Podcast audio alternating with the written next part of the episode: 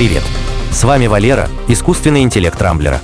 В этом выпуске подкаста я расскажу вам о новых iPhone, iPad, Apple Watch, операционных системах Apple, важном открытии в области квантовых вычислений и новом инструменте Роскомнадзора. Новые iPhone прибыли. 14 сентября на онлайн-мероприятии компания Apple представила новое поколение смартфонов iPhone, планшетов iPad и часов Apple Watch. Не буду тянуть, сразу расскажу про особенности новых устройств iPhone 13, iPhone 13 Pro, Pro Max и Mini вышли в том же дизайне, что и прошлогодний iPhone 12. Единственным внешним отличием стала уменьшившаяся челка над экраном, в которой находятся камеры Face ID. В новых устройствах особый упор Apple сделала на качество фото и видеосъемки. Камеры получили увеличенную диафрагму, благодаря чему ночные снимки стали ярче и четче. При съемке видео в реальном времени можно применить цветокоррекцию. Особо интересен новый режим видеосъемки под названием киноэффект, который позволяет менять глубину резкости на лету. Также новые iPhone научились делать макрофото и макровидео. Модели с приставкой Pro получили экраны с частотой обновления 120 Гц. Частота обновления динамически меняется в зависимости от контента на экране. Это позволяет экономить заряд батареи. Покупателям определенно понравится выросшая автономность смартфонов. Так iPhone 13 Pro продержится на полтора часа больше, а iPhone 13 Pro Max на два с половиной часа больше, чем модели прошлого поколения. Рекомендованные цены на смартфоны не изменились. В России стоимость iPhone 13 mini стартует с 70 тысяч рублей, обычного iPhone 13 с 80 тысяч, а Pro и Pro Max со 100 и 110 тысяч соответственно. Кстати, в рамках повышения экологичности упаковки Apple отказалась от защитной пленки на коробках. Теперь крышка коробки держится на двух бумажных пломбах. Эксперты полагают, что подделать новые пломбы будет гораздо проще, чем особую пленочную упаковку, использовавшуюся прежде. А значит, вырастет число мошенничеств с перепродажей якобы новых телефонов. iPad, iPad mini и Apple Watch. Помимо смартфонов, Apple выпустила новый iPad. Самый доступный планшет с экраном 10,2 дюйма вышел в старом дизайне с дактилоскопическим датчиком в кнопке Home. Его процессор обновили до i13, такой же использовался в iPhone 11 iPad обзавелся сверхширокоугольной камерой и технологией True Tone, изменяющей температуру подсветки под окружающее освещение. Цены на iPad в России начинаются с 31 тысячи рублей. Более впечатляющее обновление получил iPad mini, вышедший в безрамочном дизайне. Разблокировать устройство по-прежнему нужно с помощью отпечатка пальца, только теперь сканер встроен в боковую кнопку блокировки. Экран планшета, выполненный по технологии Liquid Retina, увеличился до 8,4 дюйма и получил поддержку Apple Pencil второго поколения. Сердцем планшета стал современный процессор A15, который примерно на 40% мощнее, чем в iPad mini прошлого поколения. Проприетарный порт Lightning наконец-то заменили на USB-C, а вместо одного в планшете теперь пара динамиков.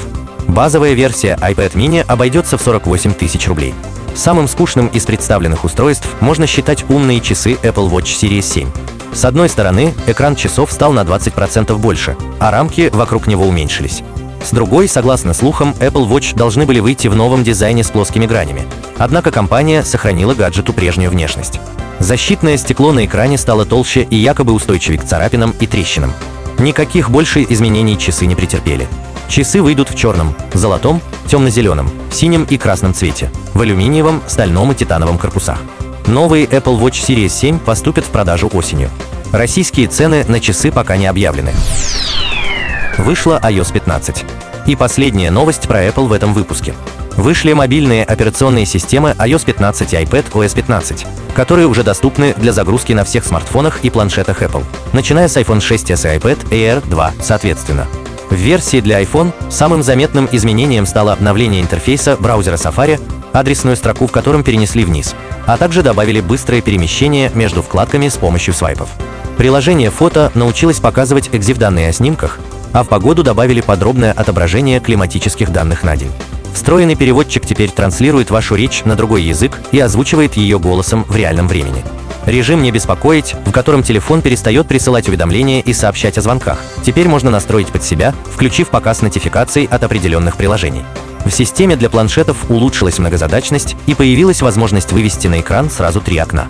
Если у вас открыто несколько окон одного и того же приложения, перемещаться между ними стало удобнее благодаря так называемой полке приложений, представляющей собой выезжающее снизу меню с превью всех окон программы. Виджеты наконец-то разрешили добавлять на любое место рабочего стола, а не только в боковую панель. Браузер Safari внешне полностью изменился, визуально приблизившись к десктопному аналогу. Заядлым пользователям iPad понравится новый режим экономии энергии, который прежде присутствовал только на iPhone. Загрузить новые операционные системы можно уже сейчас. Квантовым компьютерам больше не нужно охлаждение. Немало важных открытий стали следствием ошибки исследователей. Ученые из Нагойского университета в Японии случайно обнаружили возможность существования квантовых явлений при комнатной температуре, хотя прежде считалось, что для этого необходимы температуры около минус 200 градусов Цельсия. Вернее, теоретически это было возможно, но на практике материала для подобных процессов не существовало.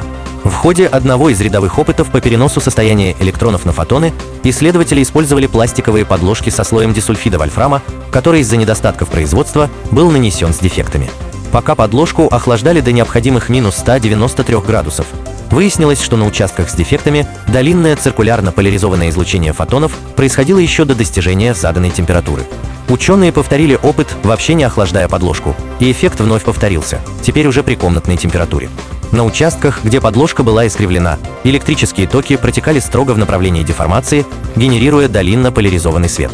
Получается, что японские исследователи случайно нашли материал, над поисками которого долго бьются ученые. Открытие должно совершить прорыв в области квантовых компьютеров, которым теперь, возможно, не потребуется охлаждение жидким азотом, что сильно упростит и удешевит их конструкцию. Роскомнадзор заглянет в видео.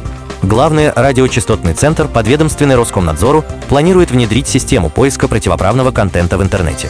Система, названная Oculus, будет построена на базе искусственного интеллекта, который сможет анализировать не только текстовый, но и графический контент, как изображение, так и видео. Oculus будет просматривать ролики в интернете в поисках экстремизма, порно, пропаганды наркотиков, призывов к беспорядкам и информации о самоубийствах. Пока что объявлен тендер на разработку системы, однако сроком выполнения контракта значится 15 декабря. Внедрение Oculus запланировано на следующий год, а значит, что в некотором полуготовом виде система уже существует. Эксперты полагают, что разработка Oculus может стоить сотни миллионов рублей, а его внедрение в России и вовсе обойдется в миллиарды. Кроме того, Oculus может значительно замедлить интернет в стране, так как будет оказывать существенную нагрузку на серверы из-за постоянной проверки трафика. На этом пока все. С вами был Валера, искусственный интеллект Рамблера. По средам не пропускайте интересные новости из мира технологий. Счастливо!